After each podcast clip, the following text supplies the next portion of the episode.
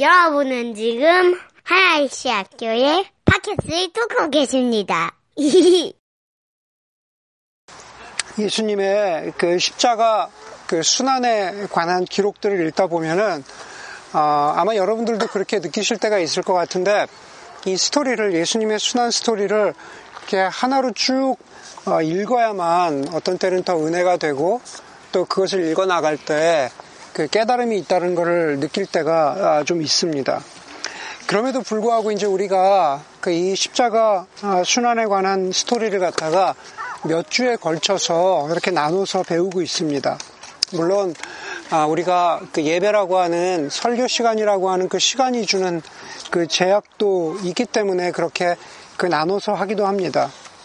아, 하지만 또 한 가지 간과할 수 없는 것은 우리가 이 십자가 순환의 스토리를 이렇게 쭉 읽다가 보면은 여러 가지 의미나 여러 가지 깨달음들이 오기 때문에 또 그 하나하나의 가치들이 소중하기 때문에 어떤 면에서는 이렇게 좀 나누어서 배우고 듣는 것도 아, 의미가 있겠다라는 그런 생각을 아, 하게 됩니다. 아, 많은 경우에 이렇게 목회자나 어, 혹은 교회가 간혹 저지르는 실수 가운데 하나가 그와 비슷한 것이죠. 뭐냐 하면은 내가 오늘 이 특정한 설교를 하면 혹은 내가 이 기간 동안 이런 성경 공부를 하면 마치 전 교회가 변화되겠지. 이 사람이 이 삶에서 이 삶으로 바뀌겠지라고 하는 그런 착각을 할 때가 간혹 있다라는 겁니다. 혹은 교회 리더십도 마찬가지죠. 교회 리더십들이 그런 결정을 할 때가 있죠. 아, 우리 교회가 뭐 혹여나 이런 프로그램을 하면 우리 교회가 아, 이런 어떤 영적 부흥을 위한 아, 모임을 가지면 아, 온 교회가 한 사람도 예외 없이 변화되고 한 사람도 예외 없이 성숙해지겠지라고 하는 그런 기대를 가질 때가 있는데 사실은 그것은 그 기대만큼 그렇게 일어나는 일이 아니기 때문에 우리가 또 그 기대를 가졌던 것만큼 실망할 때도 있다라는 겁니다. 그래서 그 유명한 그 카톨릭의 영성가였던 그 헨리 나우에는 어, 설교에 대해서 말하면서 이런 얘기를 했습니다. 모두를 변화시키기 위한 그런 마음으로 설교하지 말고 한 사람을 위한 마음으로 설교를 하면 모두가 듣는다라는 그런 얘기를 했습니다. 한 사람을 위해서 설교하면 모두가 듣는다. 그래서 한 사람을 위해서 설교를 네, 하려고 합니다. 네. 네. 병학 형제 멀리 앉았잖아요. 벌써 보니까. 오늘 설교의 제목이 십자가와 한 영혼이죠. 십자가 한 영혼입니다. 예수님이 이 세상에 이, 이 세상을 이 세상을 구원하러 오셨지만은 그것은 막연하고 추상적인 세상이 아니라 죄 많고 죽을 수밖에 없는 그냥 그런 인생으로 끝나버릴 수밖에 없는 저와 여러분 같은 사람 바로 그 한 사람 한 영혼을 구원하기 위해서 이 땅에 오셨다라는 거죠. 그런 의미에서 저는 오늘 짧은 구절인데 어, 앞에 있는 그, 그, 세 구절 말고 뒤에 있는 세 구절, 28절에서 30절에 그 예수님의 마지막 죽음의 장면에서부터 설교를 시작하려고 합니다. 28절에 보니까는 그 뒤에 예수께서는 모든 일이 이루어졌음, 이루, 이루어졌다는 것을 아시고 성경 말씀을 이루시려고 목마르다라고 말씀하셨다고 합니다. 여러분, 그 본문 보면은 이렇게 생각해 보면 그런 생각 들지 않으십니까? 거기서는 모든 일이 이루어졌음을 아셨다 그랬는데 사실 어떻게 보면 예수님은 모든 것을 이루시지 못했습니다. 30절의 고백에서 보니까는 예수님은 십자가 위에서 다 이루셨다 그랬는데 정말 다 이루셨을까? 정말 다 이루셨을까? 이 중에서 매니저 역할 하시는 분들 계세요? 네, 매니저? 네. 혹여나 지준 형제가 회사의 매니저고 예수님이 우리 지준 형제 밑에 있는 회사의 직원이라면 어찌 보면 예수님의 고백은 되게 참 가소롭기 그지없는 고백입니다. 아니, 뭘 했다고? 지가 뭘 했다고. 예.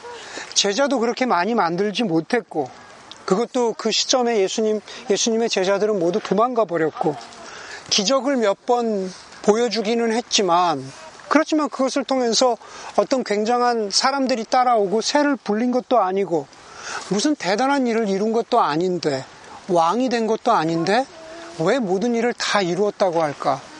왜 모든 일을 이루었다고 할까? 저 예수라고 하는 청년의 근거 없는 자신감은 과연 어디서 비롯된 것일까? 라는 생각을 할 수도 있다라는 거죠.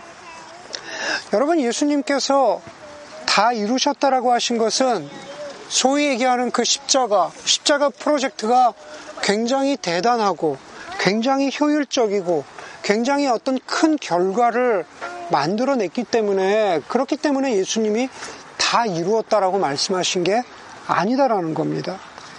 예수님이 모든 일을 이루셨고 내가 다 이루었다라고 감히 말할 수 있었던 것은 그 십자가의 어떤 영적인 영향력이 파급력이 영원히 지속되고 그리고 그 십자가에서 예수님이 이루신 일은 그 누구도 대신할 수 없었던 일이었기 때문에 모든 일을 이루었다 그리고 다 이루었다라고 말씀하신 겁니다. 또 예수님께서 모든 일을 이루었다 그리고 다 이루었다라고 말씀하신 것은 이미 십자가 사건 전에 예수님이 선포하신 말씀들 이미 십자가 사건 전에 예수님이 행하신 기적들 그 예수님의 삶의 작은 부분 하나하나까지도 바로 이 십자가를 향하고 있었다. 마지막에 궁극적인 지향점이 십자가를 바라보고 있었다라는 의미에서 모든 것을 이루었다 혹은 다 이루었다라고 말씀하셨을 수도 있다라는 겁니다. 과연 그게 도대체 무슨 말일까? 우리가 예수님의 기적이나 예수님의 말씀을 다 살펴볼 수 없지만 오늘 28절에서 30절에 나오는 예수님의 특징적인 말씀 세 가지 혹은 그림 어느 세 가지만 보아도 그것을 알 수 있다라는 거죠. 28절에서 30절에 나오는 말씀 가운데 예수님이 다 이루었다라고 하신 다음에 하신 말씀이 뭡니까? 내가 목마르다라고 그렇게 말씀하셨습니다.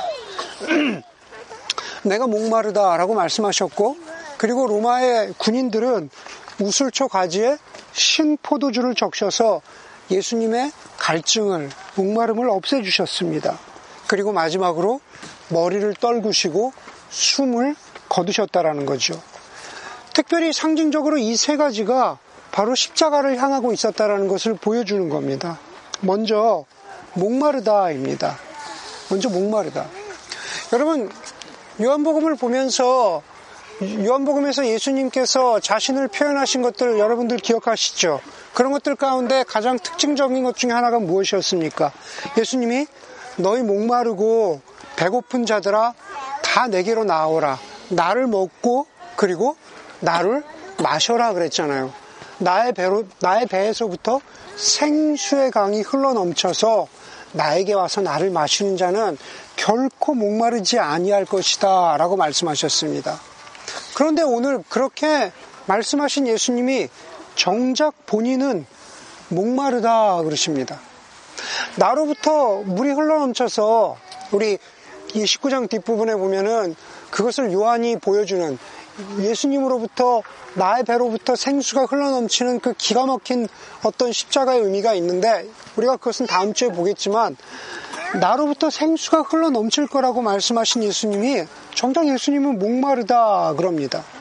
참 이해되지 않는 장면인데 그러나 목마르다라는 것만 보지 말고 29절에 나와 있는 아, 29절과 연결해서 보면은 그게 좀 이해가 된다라는 겁니다. 29절에 보니까는 28절에서는 예수님이 목마르다 그러셨고 29절에 보니까 뭐라 그러죠? 29절에 네. 29절에 보니까 네. 거기에 보니까는 거기에 신포도주가 가득 담긴 그릇이 있었는데 사람들이 해면을 그 신포도주에 듬뿍 적셔서 우슬초 대에다가 깨어서 예수의 입에 갖다 대었다 그럽니다. 거기서 신포도주라 그러죠. 우리 교회 포도주 전문가인 수찬 형제 수찬 형제 말에 의하면 네, 이미 원고에 없는 내용이에요. 근데 오늘 가까이 있었기 때문에 포도주 병을 따면은 포도주 병을 따면은 3일 안에 마셔야 된다 그랬죠. 빨리 마실수록 좋습니다. 예, 빨리 마실수록 좋다 그래요. 그러니까 오래 두면은 포도주가 산화되면서 마치 식초처럼 된다 그러죠. 신포도주라 그러죠. 여기에 나온 신포도주는 어, 그냥 값싼 포도주입니다. 그냥 그 당시에 농민이나 군인들이 먹던 그 포도주입니다. 여러분 출애굽기 출애굽기 12장에 보면 여호와 하나님이 이스라엘 백성들을 애굽에서 구원해 내시기 위해서 바로에게 열 가지 재앙을 내리시는데 그 열 가지 재앙 중에 마지막 재앙이 뭡니까? 처음에 난 것들은 동물이건 사람이건 처음 난 것들은 다 죽여버리는 그러한 끔찍한 재앙이죠. 그런데 여호와 하나님께서 이스라엘 백성들을 그 재앙에서 피할 수 있는 길을 내십니다. 그게 뭐죠? 6월절이죠. 어린 양을 잡아서 그 어린 양의 피를 집 위에 바르면 기둥에 바르면 하나님의 영이 그 피가 발린 그 집은 넘어갔다, 패스오버 했다라고 해서 그래서 유대인들이 6월절을 지키잖아요. 그런데 출애굽기 12장 21절 22절에 보면은 여러분 잘 들어보세요. 이런 구절이 있습니다. 이스라엘 백성들이 어린 양을 택하여 6월절 양으로 잡고 거기 보니까 우슬초 묶음을 가져다가 그릇에 담, 은 피에 적셔서 그 피를 안방과 좌우 설주에 뿌리고 그랬습니다. 예수님의 입에다가 갖다 대었던 신포도주를 담은 스폰지를 갖다 대는 그 나뭇가지는 우슬초 나무였습니다. 출애굽기 12장에 나오는 어린 양의 피를 문에다가 바르던 그 나뭇가지도 똑같은 우슬초 나무였다라는 겁니다. 우슬초 가지에 어린 양의 피를 발랐을 때 이스라엘 백성들이 살아났죠. 이스라엘 백성들 구원을 받았습니다. 이제 십자가 위에 어린 양 대신 예수께서 그 바로 그 예수에게 우슬초 가지에 포도주를 적셔서 그 입에 갖다 대는 거죠. 요한은 사도 요한은 이 십자가 순환의 기록을 읽는 우리 모두에게 예수 그리스도가 바로 6월절에 어린 양이 되셨다라는 것을 상기시켜 주면서 이 이야기를 기록하고 있는 겁니다. 그렇기 때문에 목마르다라고 그렇게 외치신 예수님의 외침은 바로 이 세상 가운데에서 한 사람, 한 영혼이라도 더 구원하기 위해서 외치시는 예수 그리스도의 간절한 외침이라는 거죠.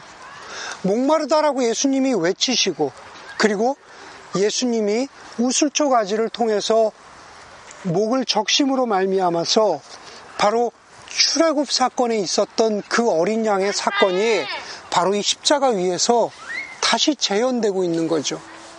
예, 그 당시에 있었던 이스라엘 백성들뿐만 아니라 그 후에 이 성경을 읽는 모두가 바로 예수님이 어린 양 되셨다라는 것을 바로 이것을 통해서 기억하고 볼 수 있도록 바로 요한은 그렇게 기억 보, 보여주고 있다라는 거죠. 그러고 나서 오늘 30절에 보니까는 예수님이 그 신 포도주로 신포도주로 목을 적시신 다음에 다 이루었다라고 말씀하시고 거기에 보니까 숨을 거두셨다라고 그렇게 말하고 있습니다. 여러분 같은 장면을 예수님이 숨을 거두셨다라고 하는 같은 장면을 누가복음 23장에 보니까는 예수께서 큰 소리로 부르지, 부르짖어 말씀하셨다. 아버지 내 영혼을 아버지께 맡깁니다. 이 말씀을 하시고 숨을 거두셨다라고 말합니다. 또 마태복음 27장에도 보니까는 예수님께서 다시 큰 소리로 외치시고 어떻게 해요? 숨을 거두셨다라고 말합니다. 마태복음과 누가복음에 보면은 숨을 거두셨다라는 표현을 he gave up his spirit 그럽니다.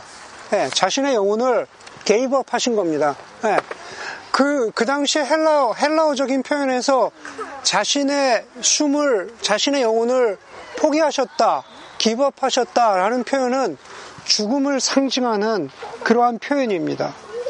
그런데 그냥 한글 성경에서는 똑같이 숨을 거두셨다 라고 하는 표현이지만 요한복음에서는 give up his spirit이라고 그렇게 아, 쓰여진 헬라어 단어를 쓰지 않습니다. 요한복음에서는 hand over his bread. 그렇죠? 나의 무엇인가를 누군가에게 그냥 넘겨주었다. hand over 이라는 그러한 표현을 쓰고 있습니다. 다시 말해서 예수님은 나의 영혼, 당신의 영혼을 누구에게 hand over, 넘겨주었다 라는 표현을 사도 요한은 쓰고 있는 겁니다. 여러분, 그것은 어려운 것이 아니라 바로 이미 요한복음 7장에서 그리고 요한복음 16장에서 말씀하신 것처럼 내가 죽어야만 너희에게 약속한 성령이 온다라고 했던 그 성령 하나님께 이제 십자가에서 당신의 책임을 다 이루시고 이제 그 책임을 그 영적인 책임을 성령 하나님께 넘겨준다. hand over 한다라고 하는 그런 의미가 담겨 있는 겁니다. 성령 하나님께서 바로 그렇게 그 책임을 떠맡으심으로 말미암아서 십자가 바로 그 밑에 있지 않았지만 십자가 사건을 목격하지 않았지만 지금 바로 우리와 같은 사람들 이 십자가 사건을 성경을 통해서 보고 성경을 통해서 듣지만 그러나 그것을 믿음으로 받아들일 수 있도록 예수님의 십자가 죽으심을 믿음으로 받아들일 수 있도록 우리가 구원받을 수 있도록 하시는 분이 바로 성령 하나님 그분께 핸드오버를 해드리셨다 책임을 주셨다라는 그런 뜻이라는 겁니다. 그것이 바로 28절에서 30절에 담겨 있는 뜻이죠. 우슬초 가지에 목마르지만 우슬초 가지에 적신 포도주를 드시고 자신의 영혼을 성령 하나님께 자신의 구원의 책임을 성령 하나님께 이제 맡겨드리고 그 성령이 오심을 예, 우리 뒤에 요한복음에 가면 봅니다. 20장에 가면 나옵니다. 성령 하나님의 그 의미를. 그러나 그것을 성령 하나님이 오심을 이제 준비하신다라는 그런 뜻으로 핸드오버이라는 뜻을 뜻으로 쓰고 있던 겁니다. 그리고 오늘 본문에 보면은 바로 목마르다, 우슬초 가지로 적시시다, 그리고 다 이루시고 숨을 거두셨다. 라고 그렇게, 그렇게 십자가의 순환을 완성하신 바로 그 십자가 밑에 그 예수님을 끝까지 바라보던 사람들이 있었죠. 오늘 25절에 보니까는 예수님의 어머니 마리아, 그 이모, 그리고 글로바의 아내 마리아, 그리고 막달라 사람 마리아가 서 있었습니다. 여러분, 우리가 아는 대로 예수님 시대에, 아, 예수님 시대 그, 그, 여자들은 사람 취급을 제대로 못 받던 아, 그런 사람들이었죠. 그렇기 때문에 상대적으로 위협도 되지 않던 사람들이었습니다. 여러분이 그렇게 보면은 이 장면이 얼마나 아이러니합니까? 사람 구실을 하기도 하고 그리고 또 어떻게 보면은 그 로마 황제들에게 위협이 로마 군인들에게 어, 혹은 빌라도 총독, 총독 에게 위협이 될 수도 있었던 그 제자들은 다 도망치고 없죠. 예, 사람 구실을 하던 남자들은 다 도망치고 없는 겁니다. 그리고 연약한 사람들, 누구도 거들떠 보지 않았던 보잘 것 없는 여자들이 바로 십자가 곁을 지키고 있는 거죠. 여인들은 그 십자가 곁을 지켰다고 증언할 뿐만 아니라 여인과 마찬가지로 그 십자가 아래에서 끝까지 예수님 곁을 지켰던 그 사랑하는 제자는 다른 사람이 아니라 그 당시에 여인과 마찬가지로 그렇게 위협적인 존재가 아니었던 어린 제자 바로 요한이었던 거죠. 그렇기 때문에 여인과 어린 소녀는 모든 제자들은 도망쳤지만 바로 그 십자가 곁에 있어도 된다라고 그렇게 허락되었던 사람들이었다라는 겁니다. 예수님은 십자가 위에서 자기 어머니와 그 곁에 사랑하시는 제자를 보면서 어머니, 이 사람이 이제부터 어머니의 아들입니다. 라고 말씀하셨고 그 사랑하는 제자에게는 자, 이분이 이제 내 어머니이시다. 라고 그렇게 말씀합니다. 그리고 그때부터 그 제자는 마리아를 자기 집으로 모셔드렸다 라고 성경은 기록하고 있죠. 여러분, 우리는 이 구절을 언제 자주 듣냐 하면은 어버이 주일에 많이 듣습니다. 어버이 주일에 듣곤 하죠. 들어본 적 없으세요? 네. 십자가에 달려 뭐 돌아가시기까지 네, 어머니를 공경하셨던 그런 예수님의 마음을 우리 자녀들도 갖기를 바라는 그런 마음으로 우리가 설교를 그렇게 듣곤 합니다. 그러나 우리는 좀 다르게 볼 수 있어야 한다라는 겁니다. 예수님에게는 형제들이 있었죠. 그렇죠? 야고보서를 쓴 야고보서 쓰는 야고보가 대표적으로 예수님의 형제였습니다.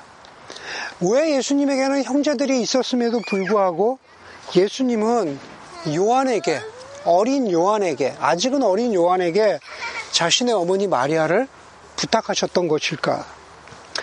여러분, 저는 오늘 설교의 제목처럼 어떻게 보면 그것은 십자가 아래에서 한 연약한 한 사람이 다른 연약한 한 사람을 부탁하고 그것을 받아주고 용납해주는 그런 의미로서 오늘, 오늘 그 본문을 한번 묵상해 보았습니다.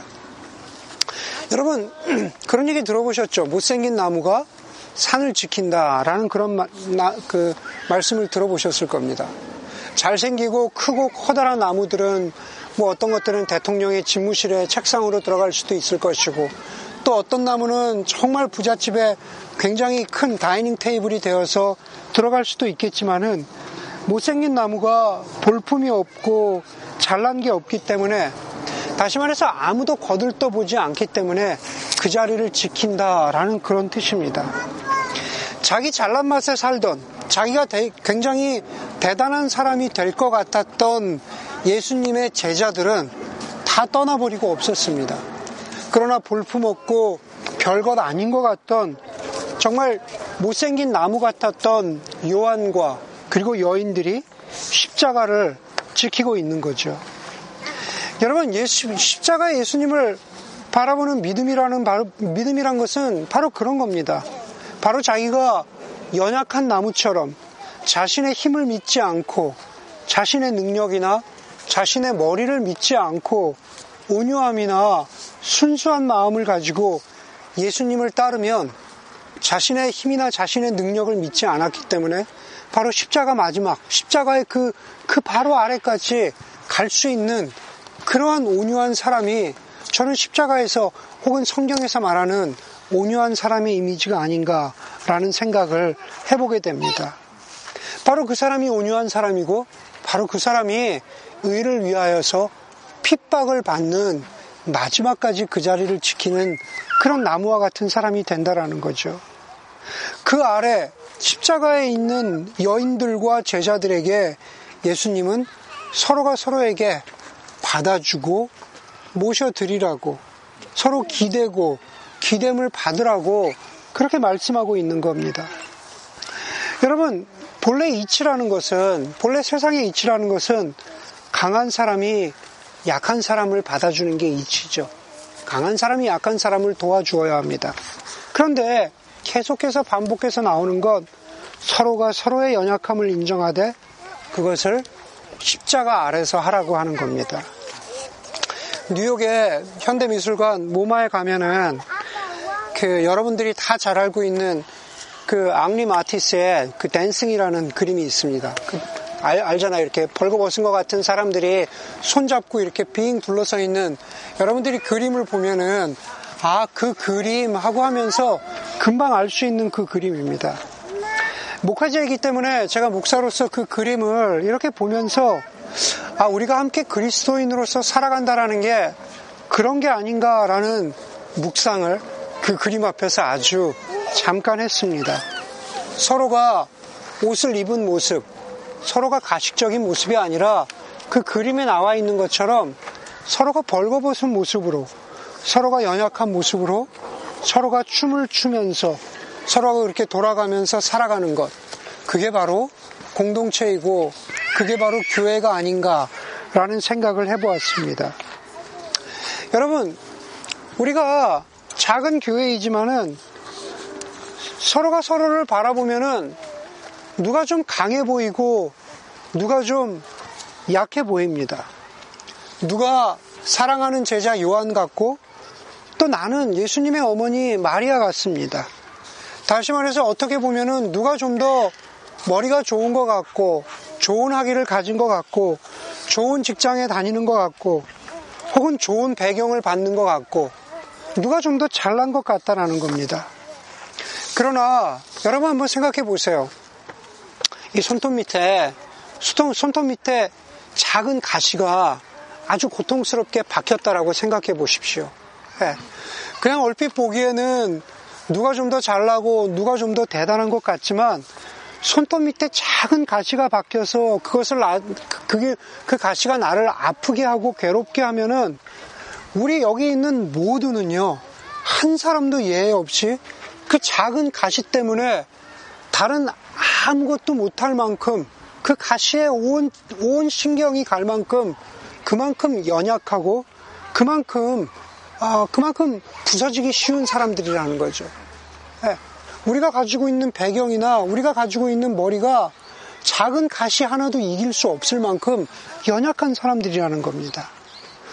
여러분 작은 가시 하나에도 참 하잘 것 없는 게 인간이구나라고 그것을 우리가 인정한다면 사실 우리가 살아가면서 우리의 인생이라는 게 여러분들은 아니겠지만 예, 40대 후반이 되면 예, 우리의 인생이라는 게 얼마나 허무해지고 별 차이가 없구나라는 것을 점점 더 깨달아 가기 시작합니다. 아니 솔직히는 더 우리 인간이 누가 잘나고 누가 더 강하냐를 따지기에는 우리가 너무나 흠집이 많고 우리가 부서지기 쉬운 사람들이라는 거죠. 여러분 십자가 아래 바로 그렇게, 그렇게 연약한 사람들이 모여 있었던 것처럼 우리도 마찬가지로 바로 이렇게 십자가 아래 모여 있는 겁니다.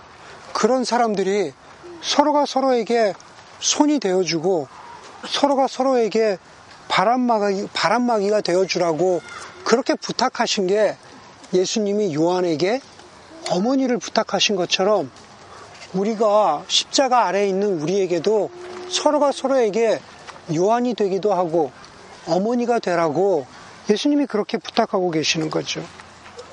여러분, 요한은 마리아를 집으로 모셨습니다. 그 시점은 예수님이 십자가에서 죽으신 다음이겠죠. 그걸 목격한 다음에 마리아를 집으로 모셔드렸다라는 거죠. 예수님은 십자가 위에서 참 상상을 해봅니다. 예수님은 십자가 위에서 요한이 자신의 어머니 마리아를 받아줄 것을 아셨습니다. 그리고 거기서 뭐라 그래요? 이제 다 이루어졌다 라고 말합니다. 이제 다 이루어졌다. 여러분, 요한이 마리아를 받아준 것처럼 예수님의 십자가 위에서 다 이루셨다라고 말씀하신 그 십자가의 사명을 수천 년이 지나서 지금도 그 사명을 이루어가는 사람들은 누굽니까? 그리스도인이죠. 공동체죠. 교회입니다. 교회가 사람들을, 그리스도인의 공동체가 사람을 집으로 모셔드리고 사람을 집으로 받아들이면서 그 안에서 예수 그리스도 십자가가 이루신 일을 우리가 전하고 나누고 그리고 그 믿음을 갖도록 도와주는 겁니다. 그것이 바로 교회라는 거죠. 만약 그럴 수 있다면, 비록 오늘 저희가 야외에서 드리기 때문에 예배 게 아니기 때문에 뭐 그렇게 말씀드릴 수 없지만, 그러나 여러분 저희 예배 드리는 장소 아시잖아요. 누가 그러더라고요. 뒤에 이 스크린을 치지 않으면은 교인들 가운데 지난주 중국, 중국 학교에서 뭐 했는지를 다 이렇게 보고 있는, 외우고 있는 분도 계시다고 그러는데, 네, 여러분 십자가를, 우리 가 십자가가 없잖아요. 우리가 예배드리는 장소에 십자가는 없지만, 십자가는 달려 있지 않지만, 그러나 십자가가 달려 있음과 상관없이 우리가 요한이 되고 우리가 마리아가 된다면 그렇다면 정말 십자가 위에서 예수님이 목마르다. 그리고 웃을 쪼가지로 목을 적시시고 그리고 숨을 거두신 그 십자가의 사명을 바로 우리가 기억하면서 우리가 그 십자가 아래에서 서로가 서로에게 의지가 되고 힘이 되고 그리고 함께 이루어가는 그러한 공동체로 서 있을 수 있는 것이고 교회에서 그 일을 갖다가 실천해야만 세상 가운데에서 그 일을 실천할 수 있는 거죠. 바로 그것이 예수님이 오늘 십자가를 통해서 우리에게 말씀하시고 우리에게 부탁하시는 일이라고 믿습니다. 그것을 기억하는 십자가 아래에 한 영혼, 한 사람을 기억하는 그런 저와 여러분들이 되기를 주의 이름으로 간절히 바랍니다. 함께 기도하겠습니다.